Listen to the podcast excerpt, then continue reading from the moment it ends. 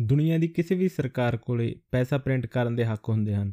ਉਹ ਜਿੰਨਾ ਚਾਹੇ ਮਰਜ਼ੀ ਪੈਸਾ ਪ੍ਰਿੰਟ ਕਰ ਸਕਦੇ ਹਨ। ਪਰ ਕੀ ਕਦੇ ਤੁਸੀਂ ਸੋਚਿਆ ਹੈ ਕਿ ਸਰਕਾਰ ਅਨਲਿਮਟਿਡ ਪੈਸਾ ਛਾਪ ਕੇ ਗਰੀਬੀ ਦੂਰ ਕਿਉਂ ਨਹੀਂ ਕਰ ਦਿੰਦੀ? ਇਹ ਸੇਮ ਚੀਜ਼ ਇਤਿਹਾਸ ਵਿੱਚ ਕੁਝ ਦੇਸ਼ ਕਰ ਚੁੱਕੇ ਹਨ, ਜਿਨ੍ਹਾਂ ਦਾ ਨਤੀਜਾ ਕੋਈ ਜ਼ਿਆਦਾ ਚੰਗਾ ਨਹੀਂ ਰਿਹਾ।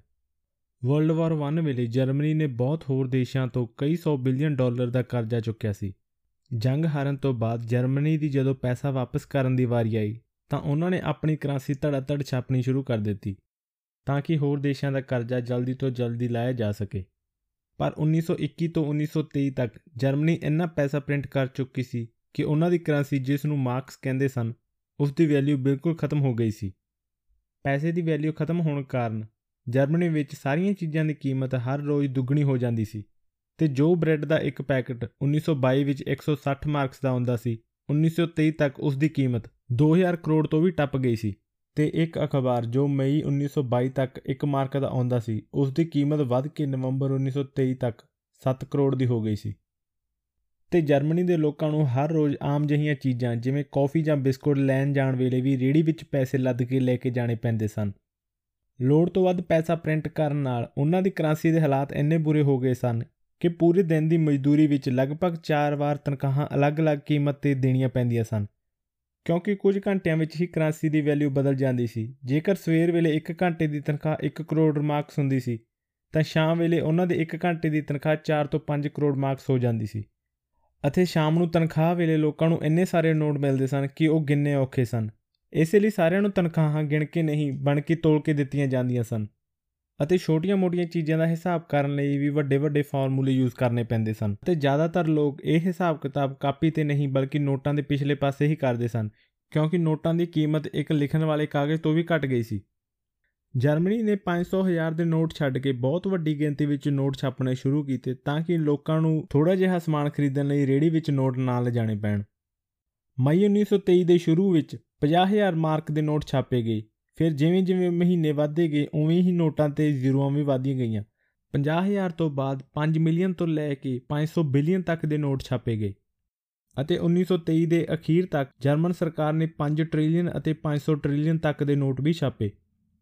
ਜਰਮਨ ਦੀ ਕਰੰਸੀ ਦੇ ਹਾਲਾਤ ਇੰਨੇ ਮਾੜੇ ਹੋ ਗਏ ਸੀ ਕਿ ਸੜਕਾਂ ਉੱਤੇ ਜਵਾਕ ਨੋਟਾਂ ਨਾਲ ਖੇਡਦੇ ਰਹਿੰਦੇ ਸਨ ਅਤੇ ਲੋਕ ਲੱਕੜ ਜਾਂ ਕੋਲਾ ਬਾਲਣ ਦੀ ਥਾਂ ਤੇ ਨੋਟ ਹੀ ਬਾਲਦੇ ਸਨ।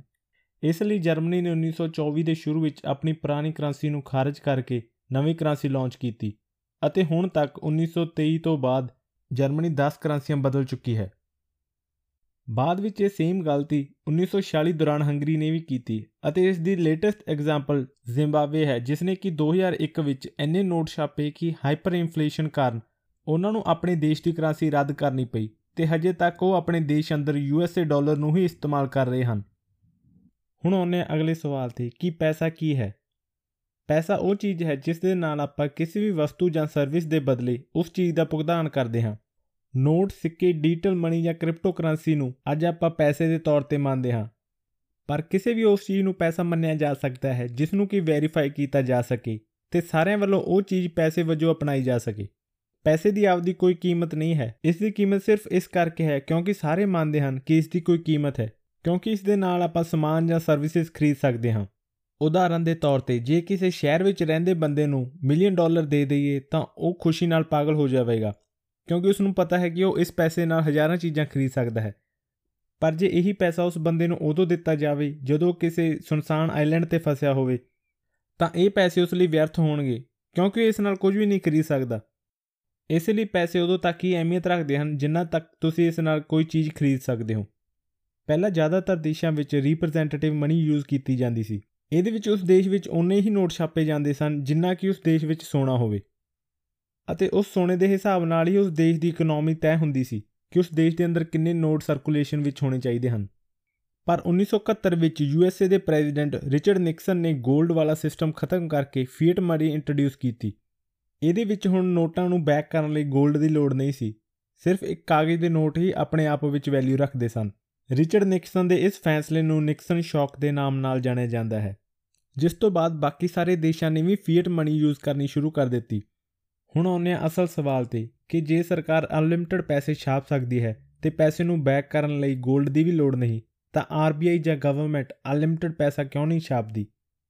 ਇਸ ਦਾ ਜਵਾਬ ਹੈ ਕਿ ਇੱਕ ਦੇਸ਼ ਵਿੱਚ ਉਨਾ ਹੀ ਪੈਸਾ ਛਾਪਿਆ ਜਾਂਦਾ ਹੈ ਜਿੰਨਾ ਉਸ ਦੇਸ਼ ਅੰਦਰ ਸਮਾਨ ਦੀ ਪ੍ਰੋਡਕਸ਼ਨ ਜਾਂ ਸਰਵਿਸਿਜ਼ ਦੀ ਕੀਮਤ ਹੋਵੇ। ਇਸ ਦੇ ਨਾਲ ਹੀ ਦੇਸ਼ਾਂ ਦੀ ਜੀਡੀਪੀ ਤੈਅ ਕੀਤੀ ਜਾਂਦੀ ਹੈ। ਜੇਕਰ ਸਰਕਾਰ ਇਹਨਾਂ ਪ੍ਰੋਡਕਟਸ ਜਾਂ ਸਰਵਿਸਿਜ਼ ਦੀ ਕੀਮਤ ਤੋਂ ਜ਼ਿਆਦਾ ਪੈਸਾ ਛਾਪ ਦੇਵੇ, ਤਾਂ ਦੇਸ਼ ਦੀ ਇਕਨੋਮੀ ਅੰਦਰ ਇਨਫਲੇਸ਼ਨ ਆ ਜਾਂਦੀ ਹੈ, ਜਿਸ ਦੇ ਨਾਲ ਕੀਮਤਾਂ ਵਿੱਚ ਹੋਰ ਵਾਧਾ ਹੋ ਜਾਂਦਾ ਹੈ। ਲੋਕ ਕੰਮ ਹੀ ਇਸ ਲਈ ਕਰਦੇ ਹਨ ਤਾਂ ਕਿ ਪੈਸਾ ਕਮਾ ਕੇ ਉਸ ਨਾਲ ਸਮਾਨ ਖਰੀਦ ਸਕਣ ਅਤੇ ਇੱਕ ਦੇਸ਼ ਅੰਦਰ ਸਮਾਨ ਲਿਮਟਿਡ ਹੀ ਹੁੰਦਾ ਹੈ। ਇਸ ਲਈ ਜੋ ਘੱਟ ਪੈਸਾ ਕਮਾਉਂਦਾ ਹੈ, ਉਹ ਘੱਟ ਸਮਾਨ ਖਰੀਦ ਸਕਦਾ ਹੈ ਅਤੇ ਜਿਸ ਕੋਲ ਜ਼ਿਆਦਾ ਪੈਸੇ ਹਨ, ਉਹ ਉਸੇ ਹਿਸਾਬ ਨਾਲ ਜ਼ਿਆਦਾ ਸਮਾਨ ਖਰੀਦ ਸਕਦਾ ਹੈ। ਇਸ ਦੇ ਨਾਲ ਪੂਰੀ ਇਕਨੋਮੀ ਵਿੱਚ ਬੈਲੈਂਸ ਬਣਿਆ ਰਹਿੰਦਾ ਹੈ ਅਤੇ ਲੋਕ ਹੋਰ ਪੈਸਾ ਕਮਾਉਣ ਲਈ ਕੰਮ ਕਰਦੇ ਰਹਿੰਦੇ ਹਨ। ਮੰਨ ਲਓ, ਜੇ ਇੰਡੀਆ ਦੀ ਸਰਕਾਰ ਹਰ ਕਿਸੇ ਨੂੰ 1 ਕਰੋੜ ਰੁਪਇਆ ਦੇ ਕੇ ਅਮੀਰ ਕਰ ਦੇਵੇ, ਤਾਂ ਹਰ ਕੋਈ ਕੁਝ ਵੀ ਖਰੀਦ ਸਕੇਗਾ ਜੋ ਪਹਿਲਾਂ ਨਹੀਂ ਖਰੀਦ ਸਕਦਾ ਸੀ, ਜਿਸ ਨਾਲ ਪੂਰੇ ਦੇਸ਼ ਵਿੱਚ ਸਪਲਾਈ ਅਤੇ ਡਿਮਾਂਡ ਦੀ ਪ੍ਰੋਬਲਮ ਆ ਜਾਵੇਗੀ। ਉਦਾਹਰਨ ਦੇ ਤੌਰ ਤੇ, ਇੰਡੀਆ ਦੀ ਆਬਾਦੀ 1.5 ਬਿਲੀਅਨ ਹੈ, ਪਰ ਆਬਾਦੀ ਦੇ ਮੁਕਾਬਲੇ ਇੰਡੀਆ ਵਿੱਚ ਕਾਰਾਂ ਸਿਰਫ 30 ਮਿਲੀਅਨ ਹੀ ਹਨ ਅਤੇ ਇੱਕ ਕਾਰ ਦੀ ਕੀਮਤ ਲਗਭਗ 10 ਤੋਂ ਲੈ ਕੇ 15 ਲੱਖ ਹੈ। ਇਸ ਵੇਲੇ ਇੱਕ ਆਮ ਇਨਸਾਨ ਦੀ ਤਨਖਾਹ 1 ਲੱਖ ਜਾਂ 2 ਲੱਖ ਹੈ, ਜਿਸ ਦੇ ਕਾਰਨ ਹਰ ਕੋਈ ਕਾਰ ਨਹੀਂ ਖਰੀਦ ਸਕਦਾ। ਪਰ 1 ਕਰੋੜ ਰੁਪਇਆ ਮਿਲਣ ਤੋਂ ਬਾਅਦ ਹਰ ਕੋਈ ਆਪਣੀ ਕਾਰ ਖਰੀਦਣੀ ਚਾਹੇਗਾ। ਪਰ ਇੰਡੀਆ ਦੇ ਅੰਦਰ ਕਿਸੇ ਵੀ ਹਾਲਾਤ ਦੇ ਅੰਦਰ 150 ਬਿਲੀਅਨ ਕਾਰਾਂ ਮੈਨੂਫੈਕਚਰ ਨਹੀਂ ਹੋ ਸਕਦੀਆਂ। ਇਸ ਲਈ ਜਦੋਂ ਕਾਰ ਕੰਪਨੀਆਂ ਨੂੰ ਪਤਾ ਲੱਗੇਗਾ ਕਿ ਸਾਡੀਆਂ ਕਾਰਾਂ ਦੀ ਡਿਮਾਂਡ ਜ਼ਿਆਦਾ ਹੈ ਅਤੇ ਸਪਲਾਈ ਘੱਟ ਹੈ, ਤਾਂ ਉਹਨਾਂ ਨੇ ਆਪਣੀਆਂ ਕਾਰਾਂ ਦੇ ਪ੍ਰਾਈਸਸ ਹੋਰ ਵਧਾ ਦੇਣੇ ਹਨ।